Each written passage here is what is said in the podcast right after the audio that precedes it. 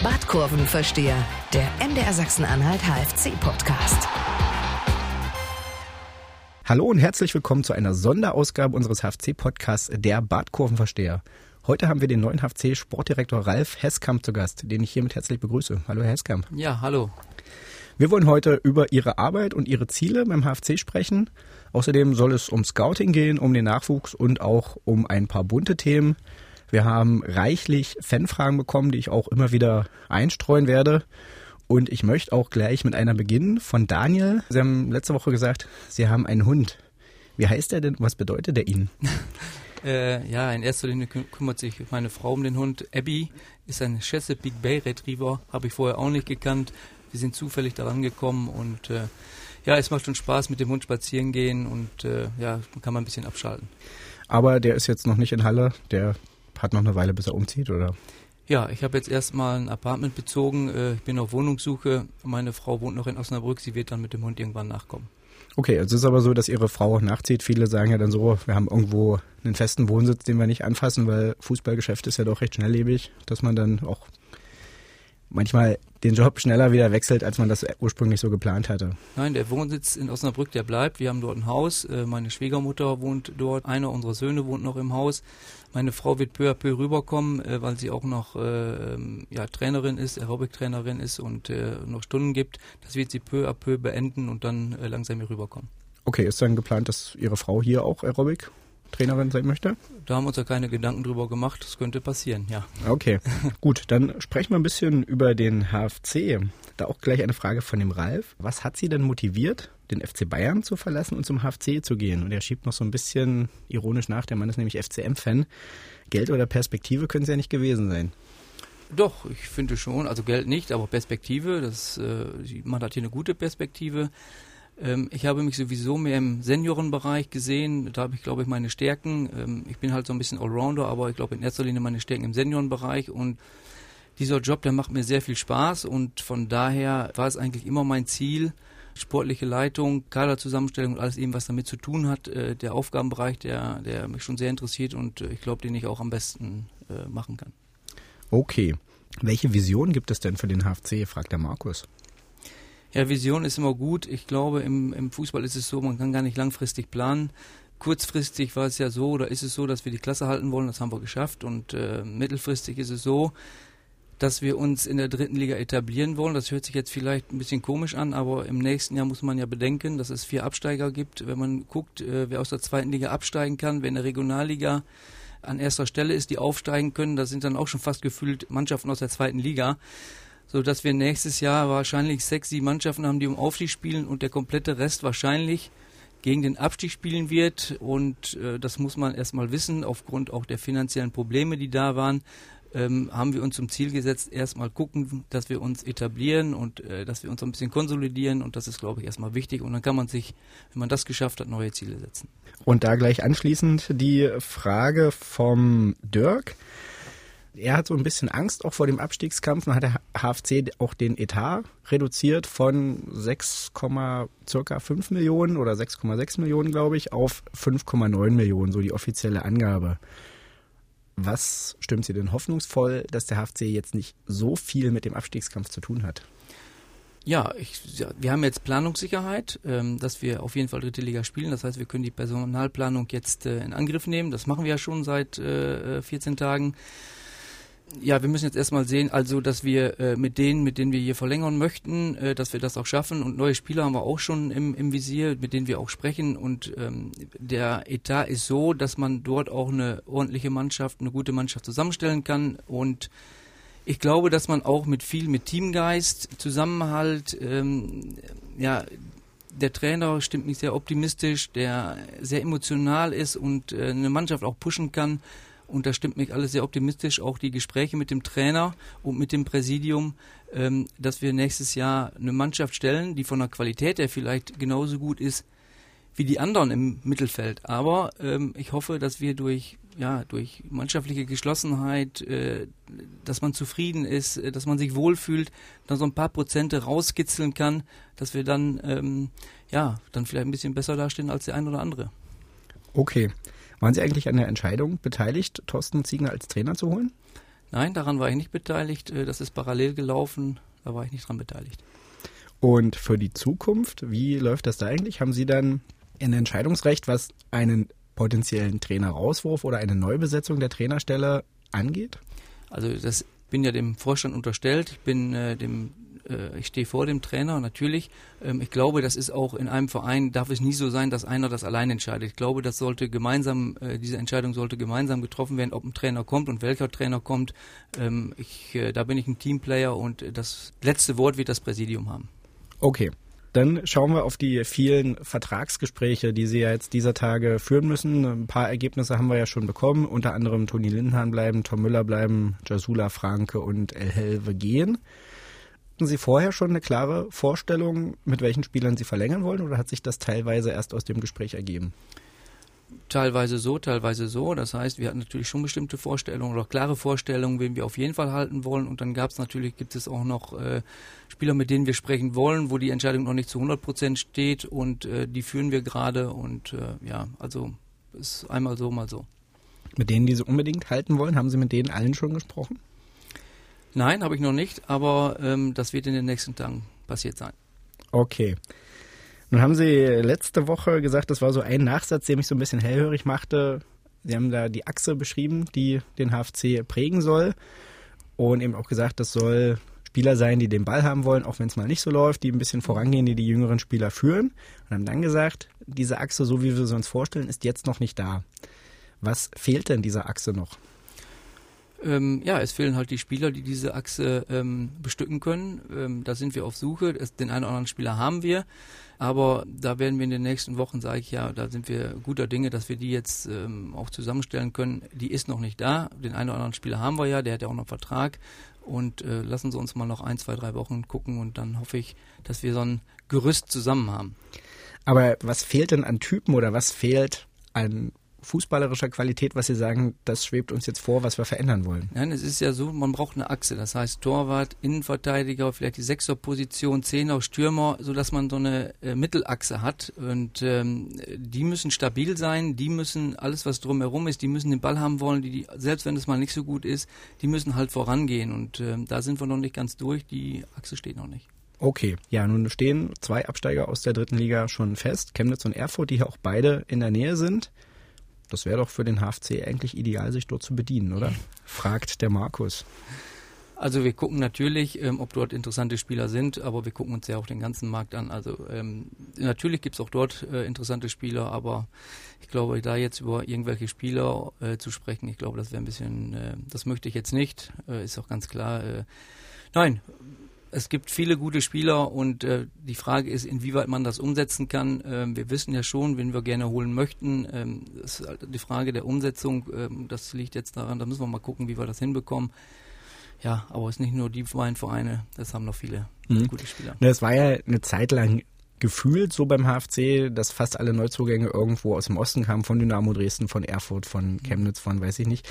Da ist man ein bisschen von abgerückt. Also Sie haben jetzt schon auch irgendwo ganz Deutschland im Blick oder vielleicht noch mehr im Blick? Nein, in erster Linie Deutschland, das ist ja ganz klar. Wir müssen uns jetzt ja auch darauf beschränken, weil es eilt jetzt ein wenig. Wir müssen uns jetzt darauf konzentrieren, die Spieler, die wir kennen. Eins ist doch auch klar, wie mit Toni Lindenhahn. Wenn ein Spieler hierher kommt aus dieser Gegend und wir haben 2 gleich starke Spieler von der Qualität her, dann würde ich immer den nehmen, der aus dieser Region kommt. Das ist auch ganz klar. Das war ein Thema, mit dem ich mich mal beschäftigt hatte. Ob der HFC nicht auch vielleicht im Ausland scouten sollte. Also Tschechien, Polen ist ja nicht weit weg. Da gibt es sicherlich auch Spieler, die vielleicht einen Tick günstiger sind als die deutschen Spieler, insbesondere vor dem Hintergrund, dass ja die Drittligisten auch alle irgendwo in dem gleichen Pool fischen, dass alle irgendwie die Nachwuchsleistungszentren im Blick haben, dass alle sich mehr oder weniger um die gleichen Spieler bewerben, der HFC aber weniger Geld hat als andere Mitbewerber. Wäre das eine Option für Sie, in die Richtung irgendwas aufzubauen? Also das Scouting werden wir jetzt aufbauen, aber in erster Linie gucken wir uns den deutschen Markt an. Das heißt, wir müssen uns ja mal überlegen, wo finden wir die Spieler? So, und ich versuche da sehr strukturiert ranzugehen. Das heißt, die 3. Liga, die müssen wir alle kennen, die Trainer kennen, die alle Spieler, die kennen wir eigentlich, die 3. Liga. So, dann ist es natürlich, die U19-Bundesliga ist interessant, dann die Regionalligen sind interessant, dann gerade in den Regionalligen die U23-Mannschaften der Bundesligisten und Zweitligisten. so eventuell nochmal die zweite Liga, wo man guckt, Mensch, der Spieler schafft noch nicht den Sprung, den kann man vielleicht mal erst holen. Das wird erstmal zu 90-95% der Pool sein, wo wir uns die Spieler angucken. Natürlich halten wir die Augen und Ohren offen im Ausland, aber das ist ja auch immer eine Frage des Geldes, inwieweit man da gucken kann, und man muss das ja aufbauen. Man braucht Videos, die man anschauen kann, das kostet ja auch alles Geld. Man braucht Manpower, das kostet alles Geld. Und da sehe ich uns noch nicht so weit, dass wir auch das Ausland so besetzen können.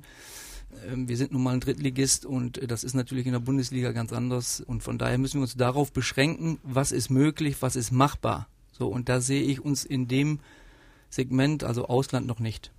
Okay, ist jetzt auch nicht so, dass Sie irgendeinen polnischen Spieler kennen oder der früher Spieler war. So Beispiel ist beim FCM, handhaben Sie das so, da ist jetzt Mike Franz der Kaderplaner und die haben den Martin Fenin, früher Eintracht Frankfurt, so ein bisschen als Scout verpflichtet, dass der einfach in Tschechien ein bisschen die Augen für den FCM offen halten soll. Haben Sie auch solche Kontakte, die Sie da vielleicht bemühen könnten? Ja, natürlich. Also das ist ja immer so. Wir haben ein großes Netzwerk. Das werden wir natürlich nutzen. Und wir kennen natürlich auch einige Leute, die aus dem Ausland kommen. Das werden wir natürlich versuchen zu nutzen. Ich sage ja, deswegen ist es nicht ausgeschlossen, Spieler aus dem Ausland zu holen. Aber das ist jetzt nicht der absolute Fokus. Und ich sage mal, natürlich kann es passieren und durch unsere guten Kontakte. Ist jetzt aber auch nicht so, dass Sie kategorisch sagen, wir wollen eigentlich Spieler haben, die Deutsch sprechen. Es kann auch sein, wenn der Spieler dabei ist, der Sie überzeugt, menschlich und fußballerisch aus Polen, aus Tschechien oder aus weiß ich woher, dass Sie dann sagen, den holen wir den. Nein, wenn die Qualität stimmt, ist das kein Problem. Man darf natürlich nicht zu viele Spieler haben, aber das wäre für uns kein Problem, nein. Okay. Nur nochmal zurück zum HFC. Können Sie denn schon abschätzen von den jetzt noch auslaufenden Verträgen, es müssten 14 sein oder 13, wenn ich es richtig im Kopf habe, wie viele von denen noch bleiben? So einfach so an den Zahlen. Nein, kann ich momentan wirklich, das wäre nicht seriös, wenn ich da jetzt eine Aussage treffen würde. Und bis wann wollen Sie denn den Kader soweit zusammen haben für die neue Saison? Ja, auch da lasse ich mich jetzt nicht treiben. Wie ich gesagt habe, wir wollen möglichst schnell diese Achse haben und alles drumherum, das kriegen wir hin. Da habe ich überhaupt keine Probleme. Selbst wenn wir beim Trainingsstart noch nicht alle Spieler haben und da sind noch 1, 2, 3 offene Positionen, hätte ich da kein Problem mit. Nun war es in der Vergangenheit beim HFC auch relativ üblich, dass man kurz vor Transferschluss, sprich Ende August, noch aktiv geworden ist. Was spricht denn für so ein Vorgehen oder was spricht vielleicht gegen so ein Handeln? Natürlich, man möchte irgendwo Sicherheit haben und den Kader schon mal stehen haben. Andererseits ist es so, dass in den letzten Wochen, bevor die Saison anfängt, da gibt es immer noch Spieler, die vielleicht spekuliert haben, dass sie noch einen höheren Verein finden, die dann noch auf dem Markt sind. Oder Spieler, die beim Bundesligisten oder in der zweiten Liga spielen, die gedacht haben, oh, ich schaffe den Sprung in den Profikader oder dass sie mehr Spielzeiten bekommen und merken, oh, ich komme noch nicht ganz dran, als junger Spieler brauche ich viel Spielpraxis. So, und das ist erst vor Transferschluss, so 2, 3, 4 Wochen vorher, tut sich da noch einiges und von daher bin ich da recht ruhig. Also wäre auch durchaus möglich, dass Sie sagen, wir warten bis Mitte August und dann schlagen wir nochmal zu. Wir halten uns vielleicht eine Position offen oder 2. Das könnte so sein, ja. Muss nicht so sein, wenn wir natürlich Spieler finden, die wir unbedingt haben wollen und unser Kader ist dann voll, dann ist es so. Aber sollte es nicht so sein, habe ich da kein Problem mit. Der Rico fragt, wie denn die Planung auf der Stürmerposition für die kommende Saison aussehen.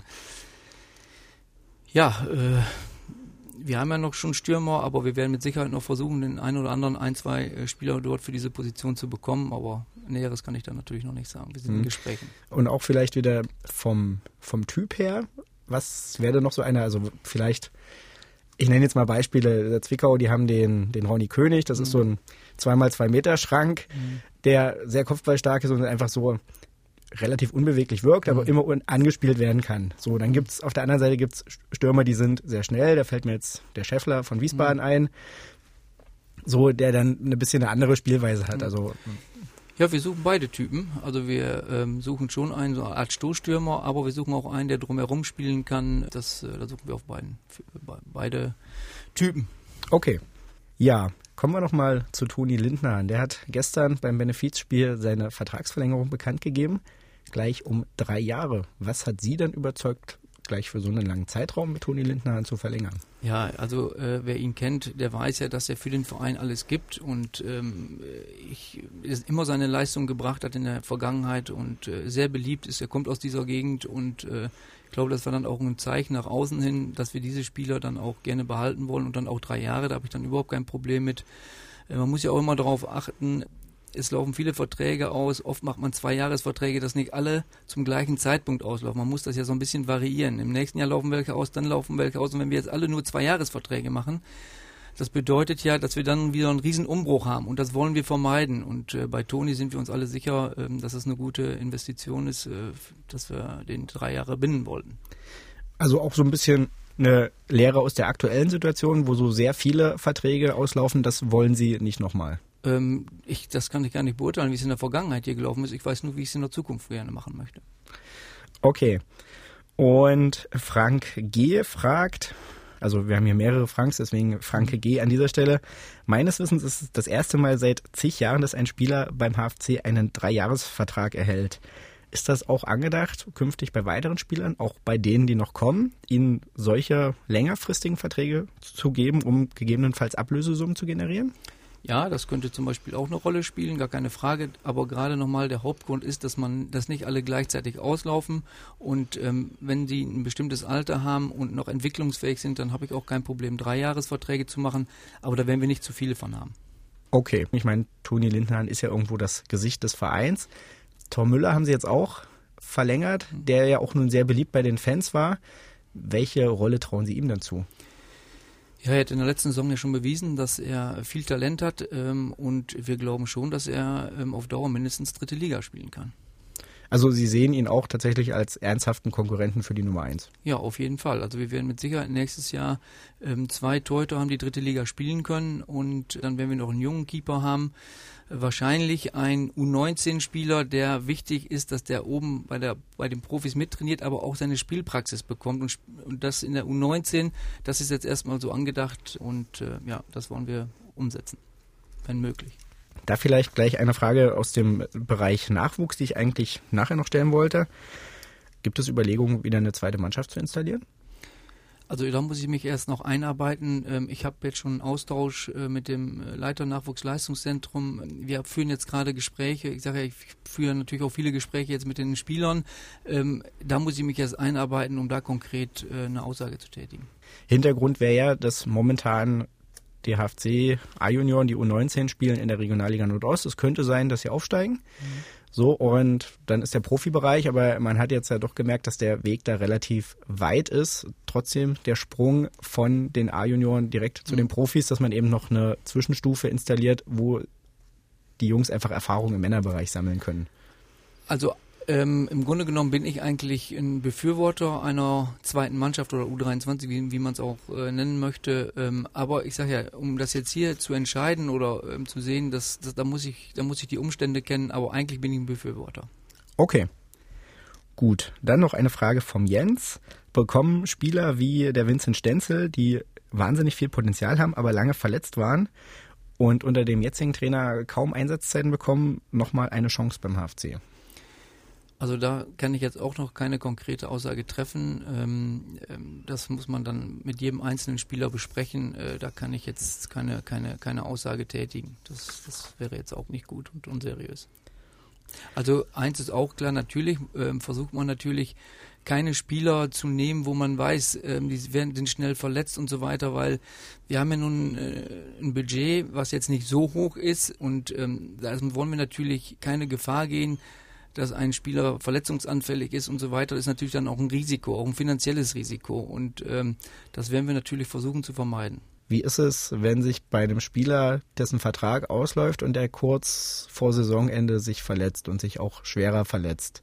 Sind Sie dann jemand, der sagen, gut, wir verlängern dann nochmal ein Jahr mit ihm, um ihm einfach die Sicherheit zu geben, weil er sich ja für unseren Verein irgendwo verletzt hat?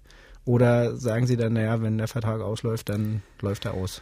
Nein, da muss man die jeweilige Situation sehen. Das kann man nicht sagen bei dem, also das machen wir so oder so. Da muss man die Situation sehen, wie ist es in der Vergangenheit gelaufen mit dem Spieler und so weiter. Also eins kann ich aber sagen, der Spieler bekommt jede Hilfe von mir. persönlich. Auf jeden Fall, ob er dann einen neuen Vertrag bekommt oder so, das muss man dann von Fall zu Fall entscheiden. Alles klar. Dann würde ich den Bereich HFC erstmal abschließen und nochmal ein bisschen zum Scouting kommen wollen. Sie haben ja bis jetzt als Scout für den FC Bayern gearbeitet.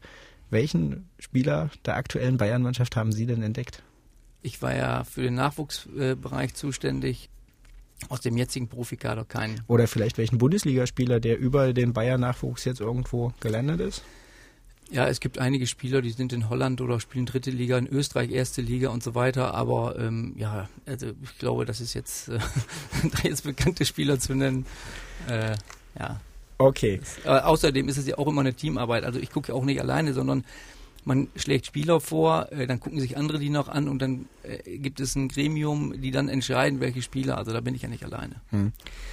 Wie kommt man denn auf die Spieler? Sitzen sie dann montags immer da, gucken bei fußball.de und sehen, oh, in Hoyerswerda, in Ludwigslust oder in Vechta, da hat einer am Wochenende 5 Tore gemacht, den schauen wir uns mal an, oder wie funktioniert das? Nein, ich war ja in erster Linie für Nord- und Ostdeutschland zuständig, für den Jugendbereich. Deswegen frage ich ja, das war jetzt der Bereich, so war Nord-Ostdeutschland, war dann ging aber so wie auch jetzt die Fußballverbände, ja, also bis Sachsen runter, bis...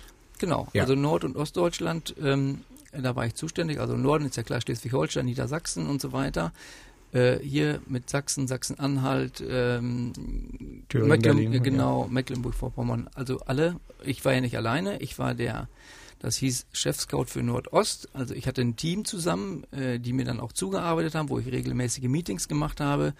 So, und wir haben uns dann die Mannschaften von der U14 bis zur U19 angeschaut und ja, und haben in den Meetings besprochen, so welcher Spieler ist jetzt interessant, den wir bei Bayern München anbieten und sagen, Mensch, jetzt glauben wir, dass dieser Spieler soweit ist. Und das war in einem Team, haben wir zusammengearbeitet und das war der eine Bereich. Und dann habe ich noch die Youth League geguckt, das hatte ich 4 Gruppen immer gehabt, das heißt pro Spieltag waren das 8 Spiele. Dann habe ich per Video dann 7 Spiele meist geguckt und ein Spiel dann live, wenn zum Beispiel Dortmund gegen Real Madrid gespielt hat, dann habe ich mir das live angeguckt und die anderen 7 Spiele an dem Spieltag habe ich per Video geschaut. Oder ich war viel im Ausland zu diesen Qualifikationsrunden U17, U19 Nationalmannschaften. Da habe ich dann gesichtet, das war dann eben, das ist dieser Übergangsbereich, der war dann für die Profis, oder habe auch mal Profi zum Beispiel in England per Video beobachtet, auch für die Profis direkt. Also das war dann, ja, ein großer Bereich. Aber wie sind Sie auf die Spieler gekommen? Das war jetzt so ein bisschen meine Frage. Also haben Sie dann wirklich irgendwelche Statistiken einfach geschaut? Haben Sie da einen Tipp bekommen? Oder wie kommt man so auf Spieler, gerade vielleicht jetzt auch nicht von U19-Bundesligisten, sondern von kleineren Vereinen? Ja, also das ist ja fast ausgeschlossen, dass ein U15-Spieler noch bei irgendeinem kleinen Verein spielt, weil die werden bei den Vereinen gesichtet. Also ich sage jetzt mal das Beispiel Werder Bremen. Alles, was um Bremen herum ist, da sind die besten Spieler, spielen bei Werder Bremen. Also war es eigentlich meine Aufgabe, die größeren Vereine in der C-Jugend Regionalliga, ist ja die höchste Liga, A-Jugend, B-Jugend Bundesliga zu schauen. Es ist ganz selten, dass nochmal ein Spätentwickler nachkommt und dann irgendwo dann auftaucht. Also wir haben uns diese großen Vereine angeguckt, die höchsten Ligen angeguckt, die Landesverbände angeguckt. Da gibt es ja auch diese Sichtungsturniere beim DFB und da hat man dann die Spieler gesehen und wenn die einem aufgefallen sind, dann hat man sich die natürlich öfter angeguckt, um ein genaues Bild zu bekommen und ja, so ist es dann gelaufen. Und wie oft haben Sie einen Spieler angeschaut, bevor Sie dann gesagt haben, der könnte was sein? Also ich sag mal, in der Regel zwischen 5 und 10 Mal auf jeden Fall. Man erkundigt sich auch, wie ist es privat, Elternhaus, Schule und so weiter. Man versucht auch außerhalb des Fußballs so viel Information zu bekommen, wie es eben geht. Und dann geben Sie den Tipp weiter. Dann wird ja von Bayern sicherlich nochmal irgendjemand sich damit beschäftigen. Das heißt, wer entscheidet dann am Ende, ob ein Spieler tatsächlich nach München wechselt? Ja, also das wird dann zusammen entschieden, ich gebe den weiter, dann ich möchte ja auch gerne, dass sich nochmal ein anderer anguckt, der vielleicht nochmal eine andere Sicht hat, jeder guckt ja Fußball ein bisschen anders und dann wird im Nachhinein, dann wird ein Profil erstellt von dem Spieler und ja, dann wird gemeinsam entschieden. Es gibt natürlich einen, der dann der Chef ist, der dann sagt, so jetzt machen wir's, der dann auch die Verhandlungen führt, wir waren eigentlich mehr die Zuarbeiter, die nicht das letzte Wort hatten. Ja, und... Ist das jetzt ein Wissen, was Sie auch beim HFC nutzen können? Weil Sie sagen, Sie kennen die Nachwuchsmannschaften gerade für den HFC auch interessanten Bereich im Osten so gut, dass Sie da vielleicht einen Vorteil haben? Das glaube ich schon, aber das wird sich erst in den nächsten Jahren auswirken, weil ich ja den Jugendbereich kenne. Und natürlich, ich kenne ja auch die dritte Liga. Ich bin ja viel unterwegs gewesen. Ich habe in Osnabrück gewohnt, da ist ja nun VfL Osnabrück, Sportfreunde Lotte, Preußen Münster, SV Meppen in der Nähe. Also ich habe ja schon sehr viel Drittliga-Fußball geguckt. Aber meine Erfahrung aus dem Jugendbereich, die könnten sich in den nächsten Jahren schon bezahlt machen, ja. Okay, dann wäre es das eigentlich zum Thema Scouting. Kommen wir, wenn wir eh schon dabei sind, auch nochmal ein bisschen zum Nachwuchs. Da fragt der Martin, Stichwort Nachwuchskonzept, in welchem Maß ist da jetzt schon Konkurrenzfähigkeit gegeben im Nachwuchsleistungszentrum oder in welchem Maß soll es vielleicht verändert werden, verbessert werden? Ja, da sind wir dabei. Es gibt ja auch Fördergelder, dass neues Nachwuchsleistungszentrum gebaut wird. Wir schauen uns um, wir brauchen gute Trainer, wir wollen natürlich, wenn es geht, in den höchsten Klassen spielen, das ist unser Ziel, um dann auch Spieler zu generieren, die dann nach oben kommen, aber jetzt haben wir gestern wieder einen Torschützen gehabt, der Guttau hat ja nun auch gut gespielt, ist Viertelstunde vor Schluss eingewechselt worden, macht auch noch ein Tor, was mich natürlich sehr freut. Es ist ja nicht ausgeschlossen, dass man auch aus der Regionalliga Spieler bekommt, aber es ist eher unwahrscheinlich, deswegen muss man halt versuchen, gute Trainer zu haben, haben wir jetzt zum großen Teil sogar im Jugendbereich, um dann auch die Spieler zu bekommen. Ich sag mal, es ist natürlich schwierig. Leipzig, Wolfsburg, Hertha BSC und so weiter. Das ist die absolut obere Kategorie. Wir müssen dann versuchen, vielleicht die Jungs, die dahinter kommen, dass man die sichten kann und dass die zu begeistern, nach Halle zu kommen, um die entsprechend weiterzuentwickeln, zu formen. Und dann gibt es auch mit Sicherheit mal die Chance, dass wir Spieler ausbilden, die dann in die erste Mannschaft kommen können. Gut, das sind jetzt zwei Bereiche, so also selbst ausbilden, aber dann Leipzig, Wolfsburg und so weiter, die könnten ja durchaus dann auch interessant sein für den Profikader wieder.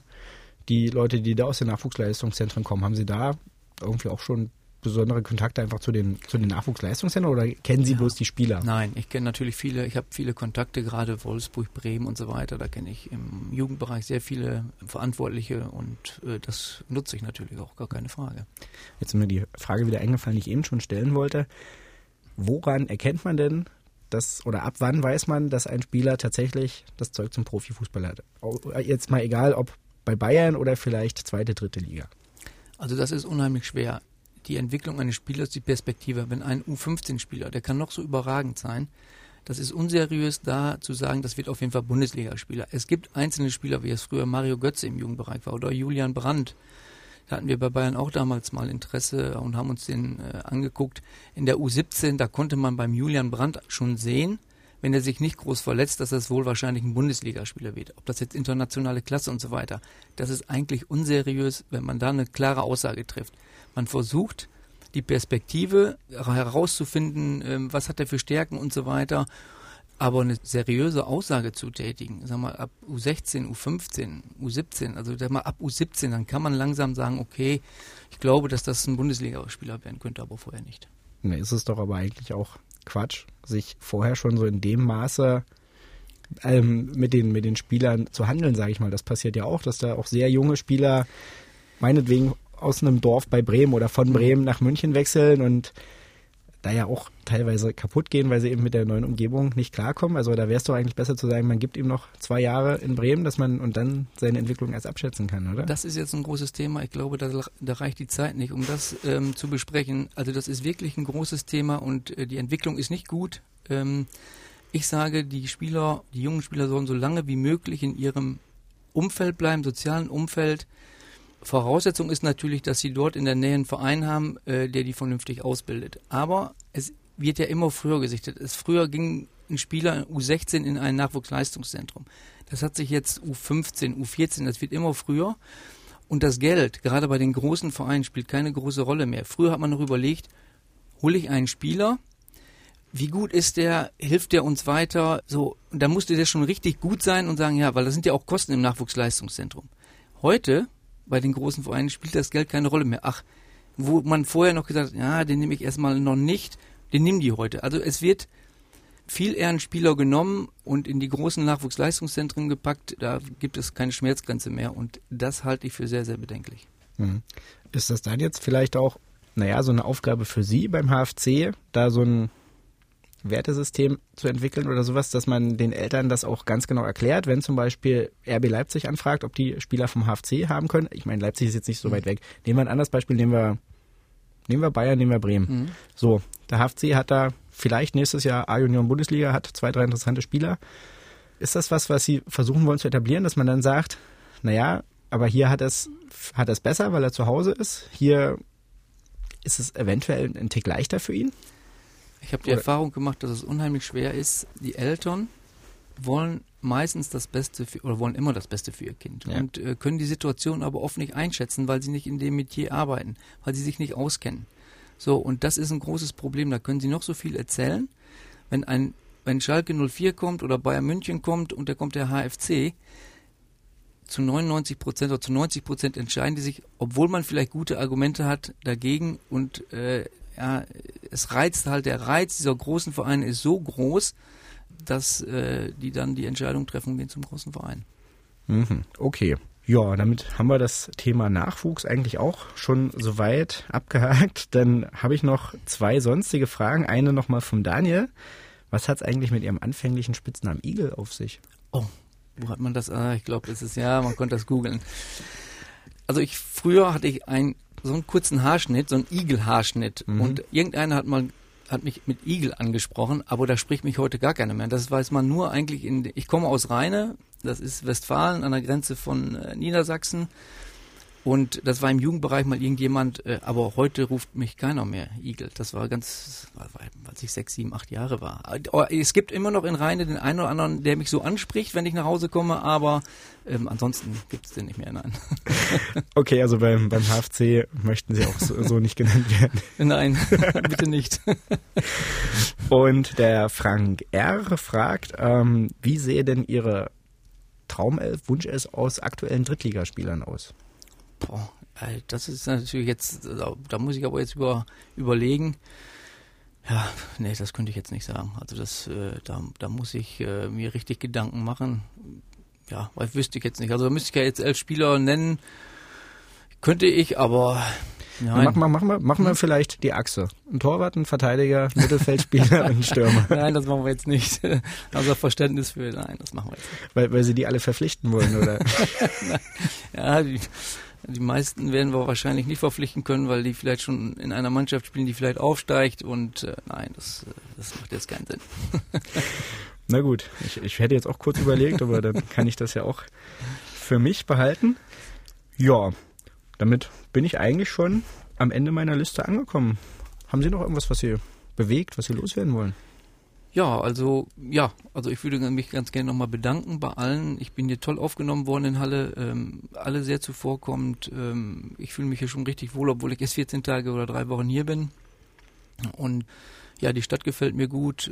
Bis jetzt bin ich sehr zufrieden und darüber möchte ich mich bedanken, weil viele dazu beigetragen haben. Da fällt mir noch eine Frage ein, wenn der HFC nächstes Jahr wahrscheinlich wieder gegen den VfL Osnabrück spielt. Sind Sie denn eigentlich für den HFC oder doch immer noch so ein bisschen für den VfL? Nein, ich schiele natürlich und gucke noch zum VfL Osnabrück, ist ja gar keine Frage. Ich war 13 Jahre Geschäftsführer und 13 Jahre Spieler dort. Das kann man nicht einfach so ablegen. Ich bin jetzt voll und ganz beim HFC. Das wird auch so bleiben, wenn der VfL Osnabrück... Ja, natürlich schaue ich dahin, das ist ja gar keine Frage. Aber jetzt bin ich HFCer. Alles klar. Gut, damit sind wir schon am Ende der heutigen Sendung angekommen. Das war eine Sonderausgabe des Bad Kurvenverstehers. Mein Name ist Oliver Leiste und vielen Dank, dass Sie sich die Zeit genommen haben, Ralf Hesskamp. Ja, vielen Dank, alles Gute. Dankeschön, tschüss. Tschüss. Bad Kurvenversteher, der MDR Sachsen-Anhalt HFC-Podcast.